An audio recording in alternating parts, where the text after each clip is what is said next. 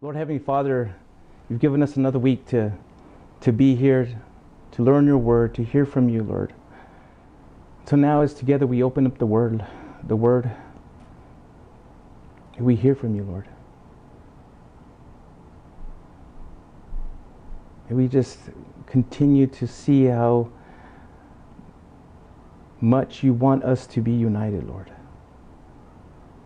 And that at the cross, that's where the source of all unity comes. Speak to us this morning in a powerful way, Lord. In Jesus' name, amen. All right, 1 Corinthians.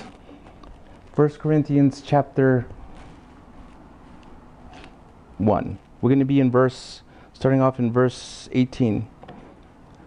For the word of the cross is foolishness to those who are perishing, but it is the power of God to us who are being saved. For it is written, I will destroy the wisdom of the wise, and I will set aside the intelligence of the intelligent. Where is the one who was wise? Where is the teacher of the law? Where is the debater of this age? Hasn't God made the world's wisdom foolish? For since in God's wisdom the world did not know God through wisdom, God was pleased to save those who believe through the foolishness, foolishness of what is preached. For the Jews ask for signs, and the Greeks seek wisdom, but we preach Christ crucified, a stumbling block for the Jews and foolishness to the Gentiles. Yet to those who are called, both Jews and Greeks, Christ is the power of God and the wisdom of God. Because God's foolishness is wiser than human wisdom, and God's weakness is stronger than human strength. When um, Jacob was 10 years old, when he turned 10 years old, we, uh, one of the things we decided to do was take a trip to New York City and it was amazing. I've never been there. I don't know if any of you have been there, but it was it was our first time, and and it was quite an experience. I mean, we saw a lot, we walked a lot, we had some good times, and I'm pretty sure uh, these memories that we had there, you know, will stick with these kids for the rest of their lives. But one of the places we decided to visit was um, Liberty Island, where the Statue of Liberty was located. And we had to take a ferry out there, and I remember when we were, I forgot, I, I don't quite remember the area where we took it from, but I remember that when, we, when I first looked upon it, it looked really small, tiny. But as we got into the ferry and started approaching it, it started to grow in size, bigger and bigger and bigger. And once we got to the base of the Statue of Liberty, man, you just look up and you're like, man, this is huge. This is ginormous. And I could only imagine what it seemed like to a 10 year old kid and a, how old were you, Anthony? Like eight year old kid, about Bella's age. You know, just looking at that. And, and the same thing with the Empire State Building. We went there too, and like, man, you, it looks tall, really big looking up. And when you're looking down from the top, you're like, man, this is nuts scary. Um, same thing we went to, one time we went to Chicago to the Sears Tower up there and they have a, when you go to the viewing area, there's a floor that's just viewing area, they have a section where you can, they have a clear glass area where you can step out and it's clear in the bottom and you look down, it's, it's just a trip. I don't know if you've ever been there, but it's, that's pretty neat too. Um, but I wanted to mention that about the Statue of Liberty um, Empire State Building because what I realized is we drew closer, the larger again it grew. And the larger it grew, the more we seemed to shrink. This is what drawing close to God or drawing close to something awesome will do. It will make you feel smaller and smaller by comparison. This is precisely the dynamic that occurs in our own hearts when we draw near to the starkest, most awesomest exhibit, exhibition of God's power, glory, and wisdom the cross of Jesus Christ. And it's, and it's this that Paul hopes the readers will understand in this passage. In these eight verses, Paul put, put, puts forth the essential contrast between God's wisdom and the wisdom of the world. In verse 18, he, provi- he provides the thesis sentence, which sums up the point of the first paragraph. Uh, I don't know if you guys know what a thesis statement is, but it's the main point, the main sense that says why you know you're covering everything. What's the main point of the whole paragraph or the whole story or uh, of a whole paper? Paul's thesis affirms that there are only two kinds of people in the world those in the process of perishing and those in the process of being saved. Those in the process of perishing, perishing view the cross as foolish. Those in the process of being saved view the cross as a display of God's power. In the first century, crucifixion was viewed with universal disgust. Anybody that thought or talked about the, the crucifixion um, saw it as, as just completely disgusting. As a matter of fact, people viewed the cross as disgustingly stupid. I can only, I, I would think like if, if you heard about someone dying of eating those Tide Pods, you, I, I know, I don't know if you guys heard about that, but there was, this, I don't know if it still is, but there was this uh, fad or whatever that these teenage kids were eating Tide Pods and either getting really sick or dying from them. Well, anyways, that's how they viewed the cross as just disgustingly stupid. But for Christians who are saved, the cross is seen as God's powerful instrument of their salvation. Paul wanted the Christians at Corinth to view the cross as the highest exhibition of God's love, wisdom, and strength. Verse 19 supplies the scriptural support for Paul's thesis. His scriptural proof comes from Isaiah 29:14, in which the prophet is proclaiming God's intentions to judge Israel for her superficial and hypocritical religion. This judgment, he says, would be, would be to destroy the wisdom of the wise and set aside the intelligence of the intelligent. Paul was saying that the message of the cross does exactly that. The cross is the power of God that obliterates the worldly wisdom of leaders and frustrates all forms of human intellectualism. In his book, The Case for Christ, Lee Strobel wrote, To be honest, I didn't want to believe that Christianity could radically transform someone's character and values it was much easier to raise doubts and manufacture out outrageous objections that to consider the possibility that God actually could trigger a revolutionary turnaround in such a depraved and degenerate life. Verses 20 through 25 then begins to explain why the majority of people would reject the cross centered gospel and why the Corinthians should nevertheless believe it. In verse 20, Paul is speaking of the philosopher, the religious scholar, the debater, who at the time were viewed, were, were viewed by Jews and Greeks as the professional experts. He mentions these educated wise men in order to make the point that God has made them all foolish through his wisdom.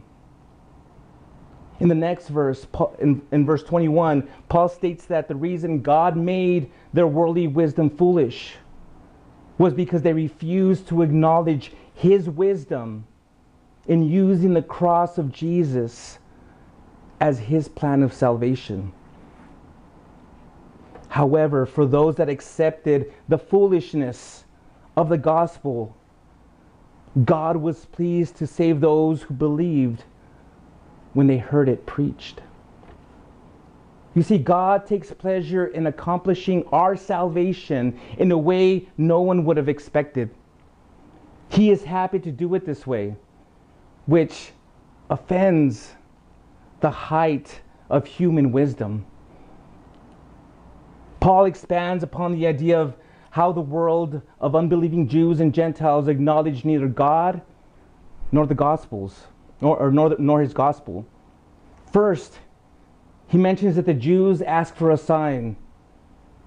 In Paul's day, the Jewish world was looking for the arrival of the Messiah that would do more spe- spectacular works than Moses. He would do that, this new Messiah would come and he would just do some crazy, amazing miracles, greater than any prophet, greater than Moses. Great, and, and Moses is like on top, on their top. And that he would do greater things than parting the Red Sea. However, when Jesus Christ was among them, they not only refused to recognize the signs he, re- he performed, but they also refused to acknowledge the validity of his greatest sign. And what was that greatest sign? His resurrection. Jesus' death on the cross was a stumbling block for them because they couldn't accept a Messiah who was crucified as a criminal. Paul then mentions the Greeks, that, that, that Greeks seek wisdom. Back then, the Greek culture valued the pursuit of wisdom, usually expressed in high academic philosophical terms.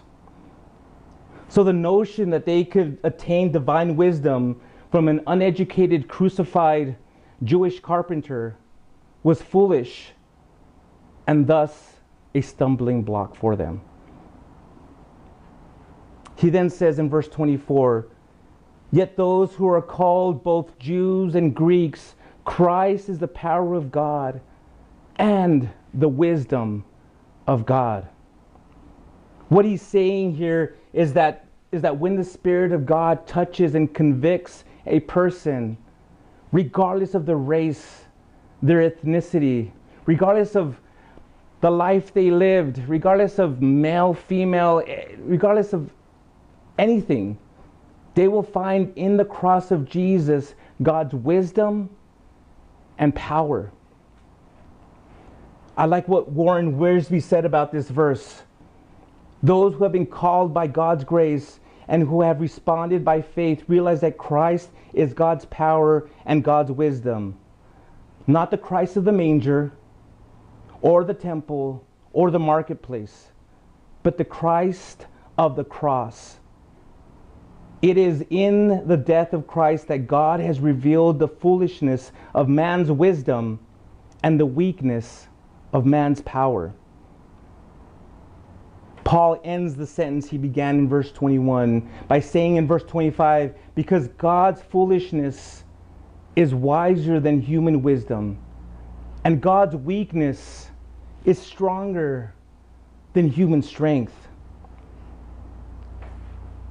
Paul is suggest, suggesting that if, and this is a, a big if, if it was possible for God to be foolish and weak, even his foolishness and weakness would still overwhelm us. That which is least clever or powerful of all about God still greatly surpasses the most stupendous achievement of all humanity. Before I gave my life to the Lord, I remember someone coming up to me to, to and this was when I was young. This was maybe in my late teens, uh, early, probably my late teens, before I turned 20 years, before I gave my life to the Lord. Um, this guy came to share the gospel with me. And he did this by showing me a crucifix, uh, cr- uh, cross that he was wearing. And he asked me a question. He asked me what I thought about when I saw the cross, what I thought about when I saw Jesus hanging on the cross. And I replied that when I saw it, what I what I thought the cross that the cross was nothing but a Christian symbol. I thought it was just something that Christians saw and it was just Jesus hanging on the cross. It was just a Christian symbol, just like every other religion religion has their own uh, symbols and signs and all that. And that I felt sadness in seeing that cross, seeing Jesus hanging there. That's, that's what I felt, just sadness, seeing this man hanging there with nails in his hands and on his feet, bleeding, the crown of thorns. Now, afterwards, he explained to me what the cross truly, truly meant. And I remember thinking that I'd never heard it that way. I'd never heard it explained in that manner. That explanation left a lasting impression on me. And I never forgot that conversation. I never forgot how he explained it to me. And ever since then, it just changed, it, it, it completely changed my perspective on the cross. Now, although it took a few years to connect how this new perspective personally applied to me, God revealed the truth of the cross to me through that guy. Through these words that Paul wrote, I want to share some important truths about the cross of Jesus Christ in hopes of also maybe giving you, maybe some of you, a new perspective. Firstly, the cross of Jesus is the highest exhibition of God's love, wisdom, and power. The Bible tells us that God exhibited his love in a way that no one ever could. Romans 5 8 says, But God proves his own love for us, that while we were still sinners, Christ died for us. God loved you so much. He cared about you so much that he sent his only son not only to die for you, but to also set you free from the bondage of sin. The wisdom of God is fully exhibited on the cross. In his infinite wisdom, God designed a plan that in no way compromised his holiness or left his righteousness unfulfilled. Paul wrote about this in Ephesians chapter 1 verses 7 through 10. Now listen carefully. He says, "In him we have redemption through his blood, the forgiveness of our trespasses according to the riches of his grace, that he richly poured out on us with all wisdom and understanding. He made known to us the mystery of his will." According to his good pleasure that he purposed in Christ as a plan for the right time to bring everything together in Christ, both things in heaven and things on earth in him. And God exhibited his power on the cross. If you want to see God in all his power, take a look at, at Jesus Christ dying on a cross. It's at the cross that God in Christ conquered death, hell, and sin. Secondly, the cross of Jesus is God's plan of salvation.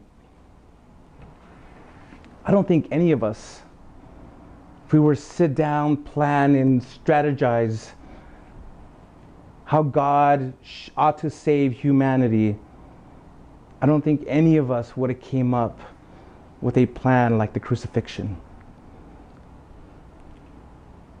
In our wisdom, we would have made it much more confusing, much more complex, and probably unfair. Where some people benefited and maybe not others. Maybe our family would benefit more from it our friends would benefit more from it than, let's say, our enemies.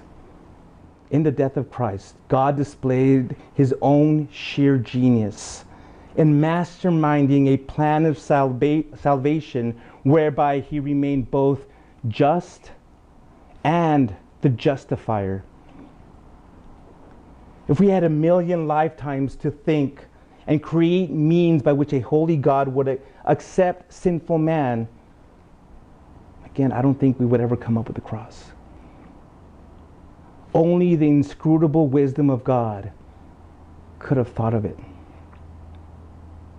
And thirdly, the cross of Jesus is unbiased and impartial. It's the only place anyone can go and be fully loved, fully accepted, fully healed, and fully forgiven. When someone cro- comes to the cross, they won't be discriminated against. Romans chapter 2 verse 11 says, "For there is no favoritism with God." It doesn't matter who you are, where you come from, what you've done, or even what you haven't done. At the cross, all are welcomed, all are embraced, and all can be forgiven. When Peter realized that God had revealed himself to a non Jewish Roman soldier in a powerful way, he said in Acts chapter 10, verses 34 and 35, Now I truly understand that God doesn't show favoritism, but in every nation, the person who fears him and does what is right is acceptable to him. Let me again just reiterate that that anybody can come to the cross. Man, woman, you know, black, white, Mexican, Asian, gay, straight, well, anybody can come to the cross and they're going to be fully accepted. God embraces them, God loves them. The world may have a different opinion, some religions may have different opinions. But we have a, such a great and loving God that He, again, He died. He sent His Son to die for every single human being.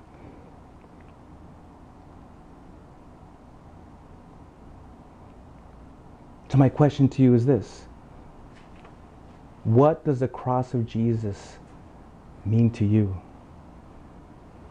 How you answer that question will determine if, you proce- if you're in the process of perishing or in the process of being sanctified. John Stott shares this brilliant thought. I could never myself believe in God if it were not for the cross. In the real world of pain, how could one worship a God who was immune to it? I turned to that lonely, twisted, tortured figure on the cross, nails through hands and feet, back lacerated, limbs wrenched, wrenched, wrenched, brow bleeding from the thorn pricks, mouth dry and intolerably thirsty, plunged in God's forsaken darkness. That is the God for me. He set aside his immunity to pain. He entered our world of the flesh, of, of flesh and blood, tears and death. Let's finish off the chapter 1. We left off in verse 26, and that's where we'll be. 1 Corinthians chapter 1, verse 26.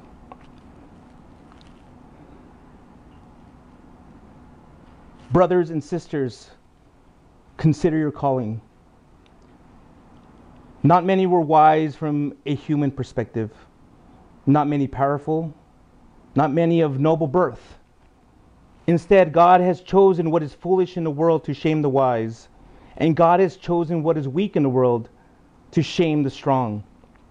God has chosen what is insignificant and despised in the world, what is viewed as nothing, to bring to nothing what is viewed as something, so that no one may boast in his presence. It is from him that you are in Christ Jesus who became wisdom from God for us, our righteousness, sanctification, and redemption, in order that it is written, Let no one who boasts, or let the one who boasts, boast in the Lord. In this last section, Paul defends his claim that the message of the gospel is centered on the cross by reminding them of who they were before accepting the message of Jesus, before accepting the message of the cross. He begins by taking Christian, the Christians at Corinth back to their spiritual roots by reminding them that they weren't wise, mighty, or noble when God saved them. Now, many of us could probably say the same thing. When God saved me, I wasn't anybody. I wasn't anyone important. I wasn't anyone special. I wasn't a superstar. I wasn't, you know, a great politician. I wasn't a president or a king. I was just a simple guy when God saved me. And that's what he's telling these Corinthians.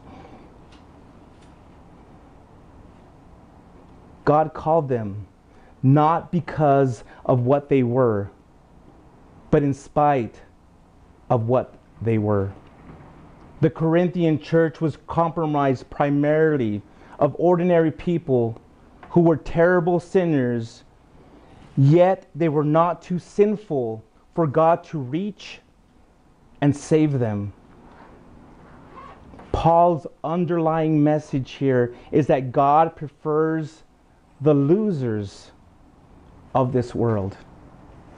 Understand that God prefers the losers of this world. Don't misunderstand me. I'm not saying that God sees Christians as losers. He doesn't look at you and say, "Ha, you're a loser." You know, he doesn't. It's not what he's talking about here, or that's not what I'm talking about here. Rather, when God calls, I'm sorry, yeah, when God calls people to His family, He intentionally chooses whom the world rejects. He's he's call, he's saying that you know He's accepting the rejects of the world. He prefers the weak over the strong, the forgotten over the famous, and the nobodies over the somebodies. He starts with the people of the world that the world chooses last and actually prefers to choose to choose the weak instead of the strong. Imagine a group of children about to pick sides for a game of kickball. And maybe you've been in this situation before. I know I have several times when I was a kid, and even as an adult. we know the drill, don't we? The best two players are selected as captains, and they in turn will, will be the best players they can for their teams. But just suppose the two who were always picked last were given the chance to be captains. Suppose the game unfolds as an exercise in having fun, not just winning the game. Suppose the teams were delighted in having captains who can't kick or field well, but just love to play. And that love becomes infectious. Never will, will it never will happen, will it?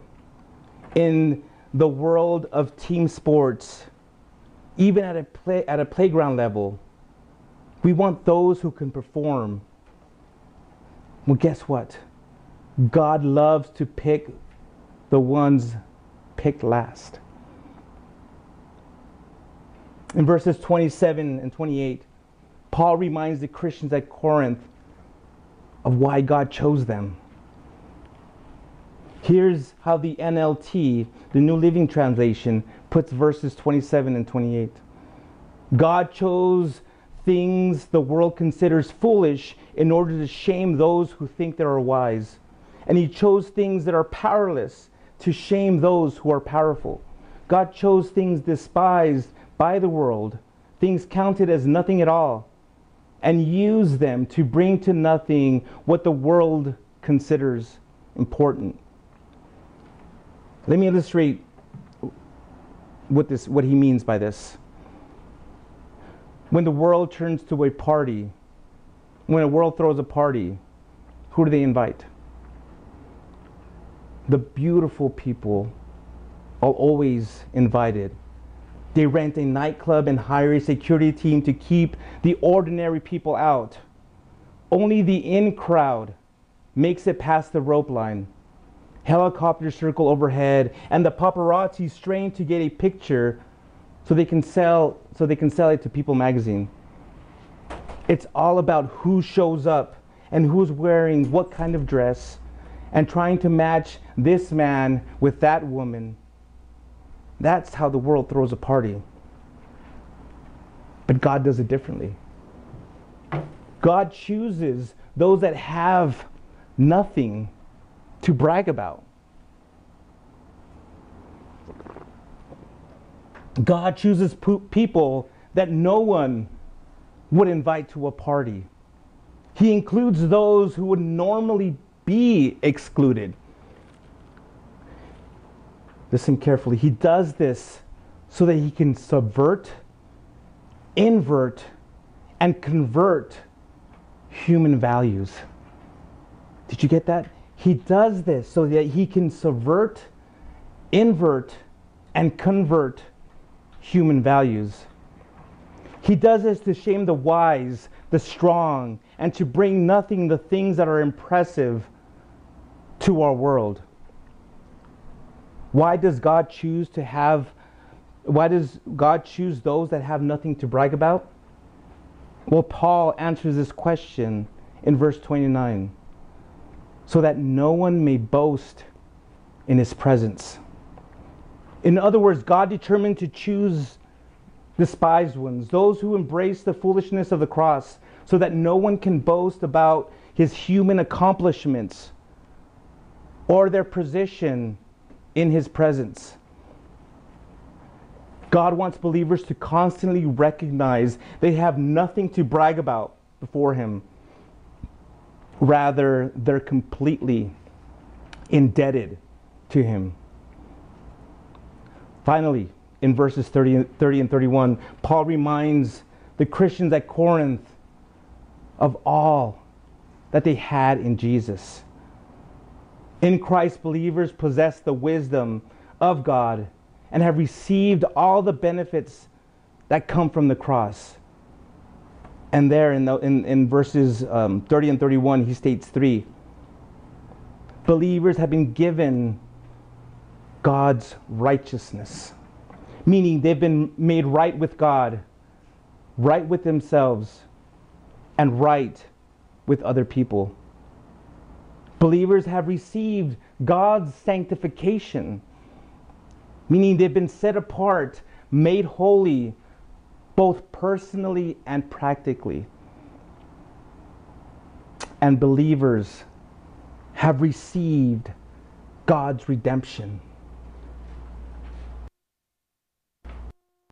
Through Christ has purchased the believer from the power of sin. Therefore, because of these benefits, Christians can properly boast not in their own achievements, but in the Lord. Paul references Jeremiah chapter 9, verses 23 and 24 to show that those who have nothing to brag about can boldly brag about what God did for them through the cross.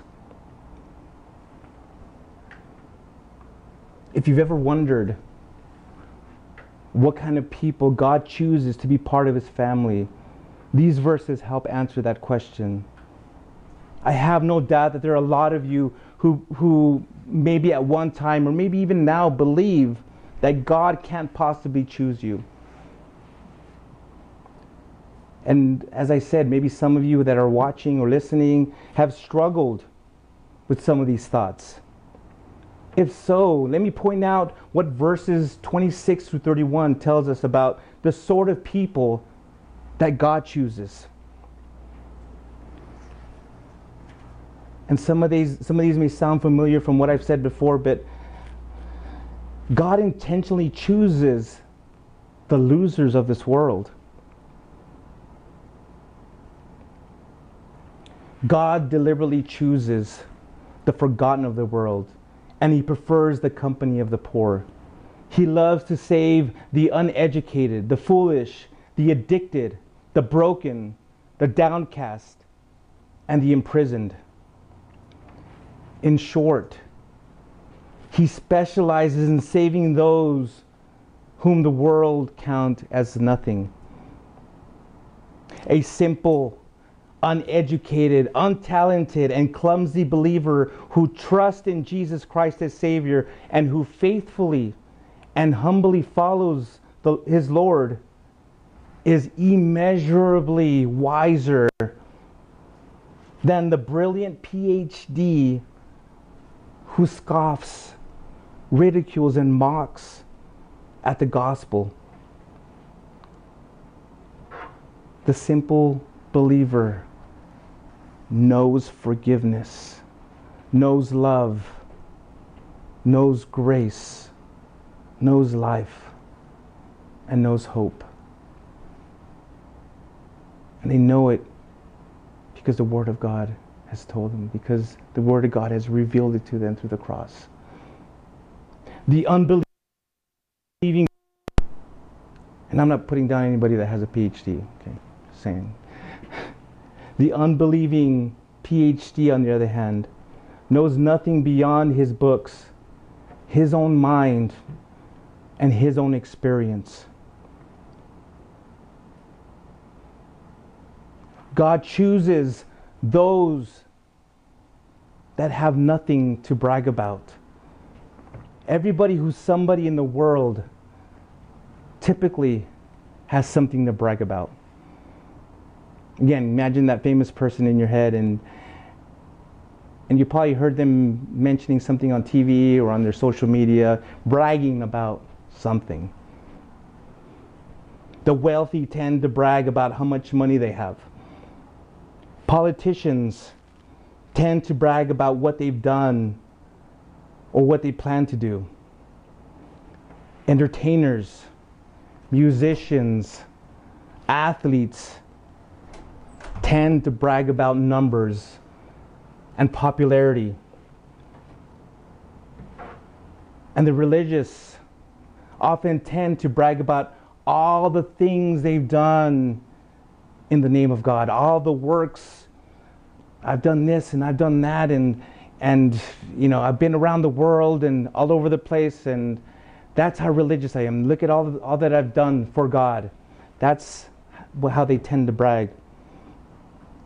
God, however, prefers to call those that don't have any of these things to brag about, so that the one who boasts boasts in the Lord as God continues to transform you into the image of Christ. Your life will echo the words written in Galatians chapter 6 verse 14. I'll never boast about anything except the cross of our Lord Jesus Christ. The world has been crucified to me through the cross, and I to the, to the world. And lastly, God chooses those that have plenty of sin and weaknesses. The Bible is full of stories of how God chose adulterers, conmen, prostitutes, murderers, thieves, and the physically disabled to do great things for Him. This ought to, these stories ought to convince you that if God chose them, nothing you've done in the past and nothing uh, and, and, and who you are now will keep him from choosing you.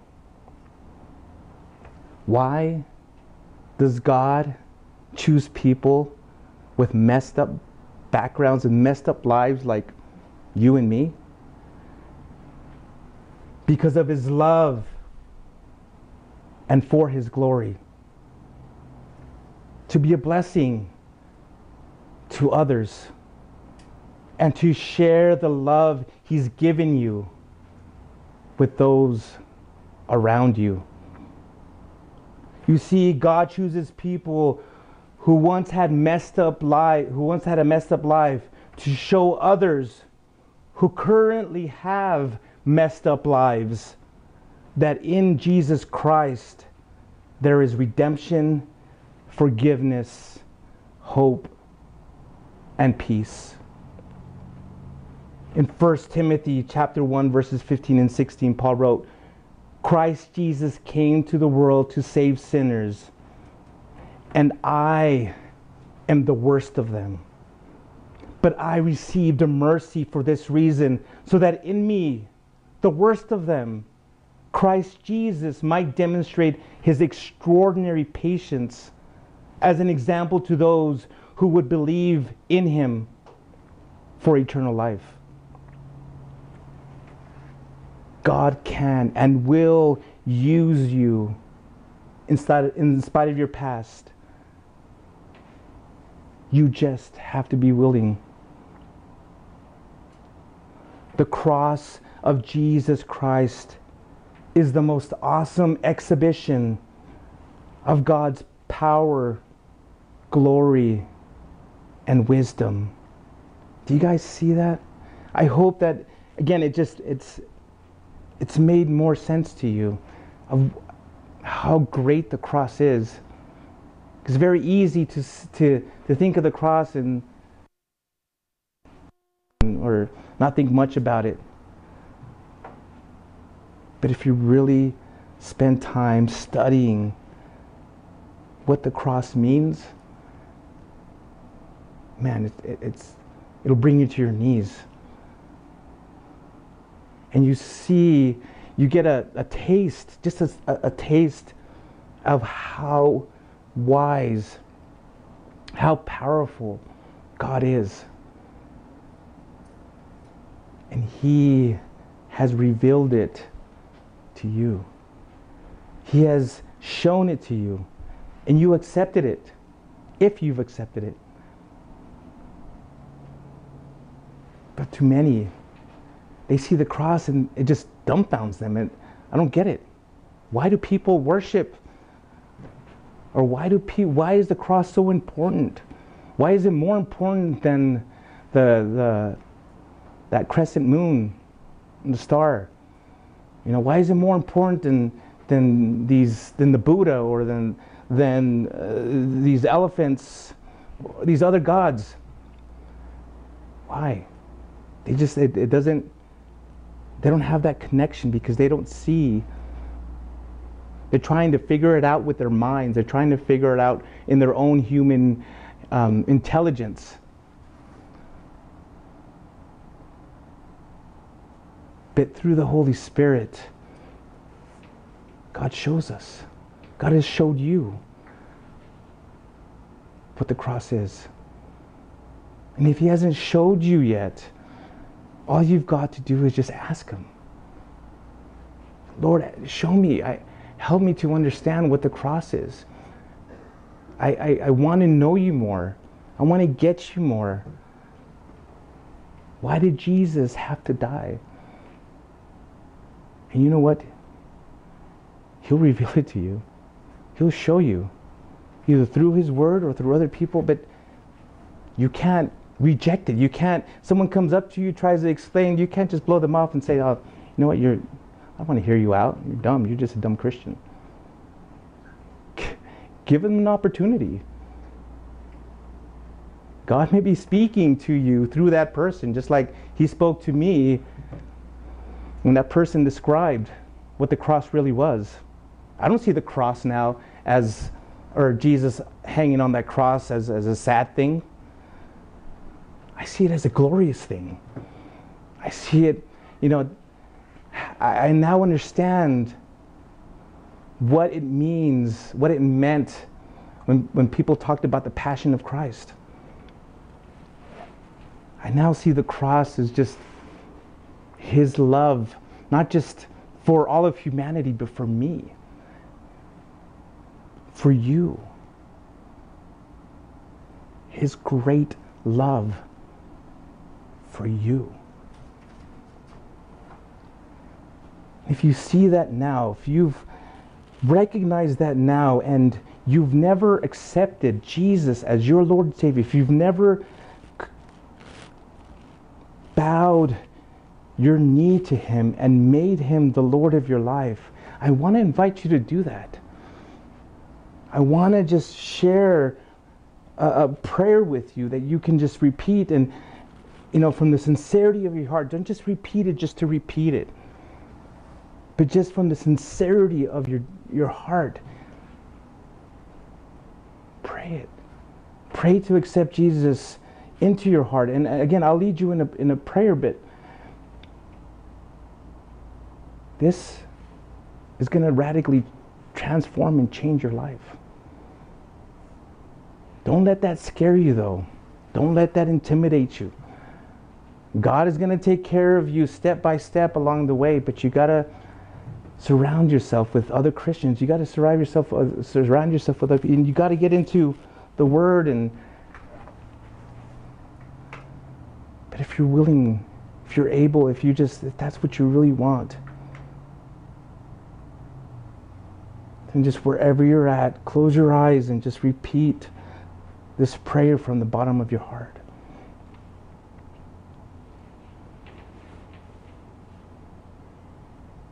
Lord God, I believe, I know that I'm a sinner. I've sinned against you.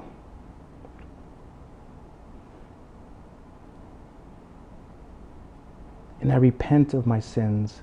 I believe Jesus Christ died on the cross for my sins. I confess that He is Lord.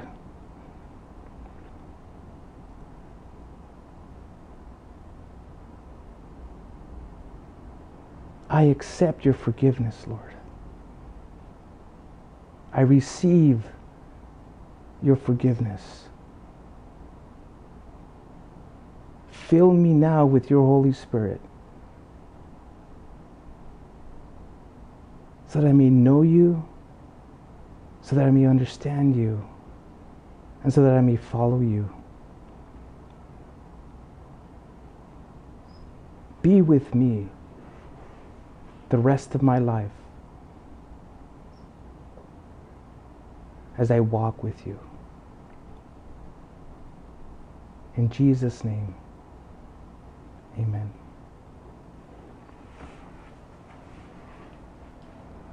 The cross. It's for you. It's for me.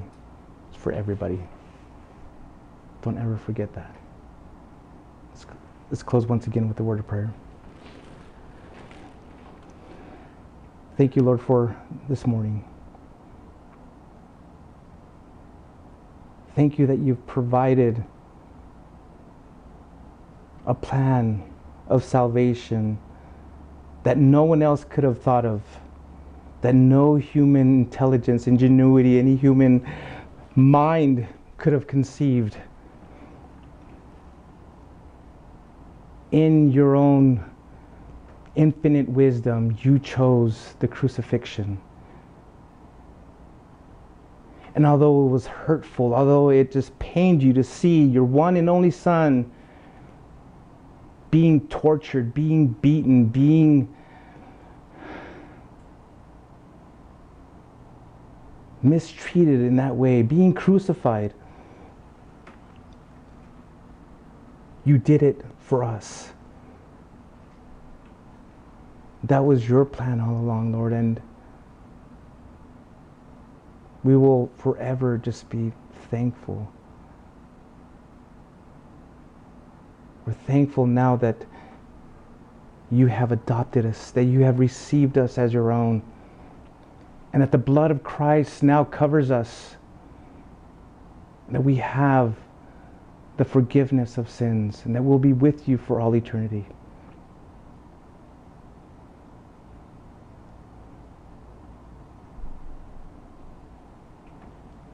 Lord, may we just continue to be fools for you. May we continue just to proclaim your name even though the world hates you, even though the world doesn't understand you. May we just continue to be fools for you. Thank you again for picking the losers, picking the weak picking the uneducated. And so we boast in you, Lord. Bless this week, Lord. Bless everyone that's here. Watch over them, protect them wherever they are, protect their families. Lord, come soon. We're so looking forward to being with you, embracing you, loving you. Bless us next time, Lord. Bless us next time of fellowship. We pray these things in Jesus' name. Amen.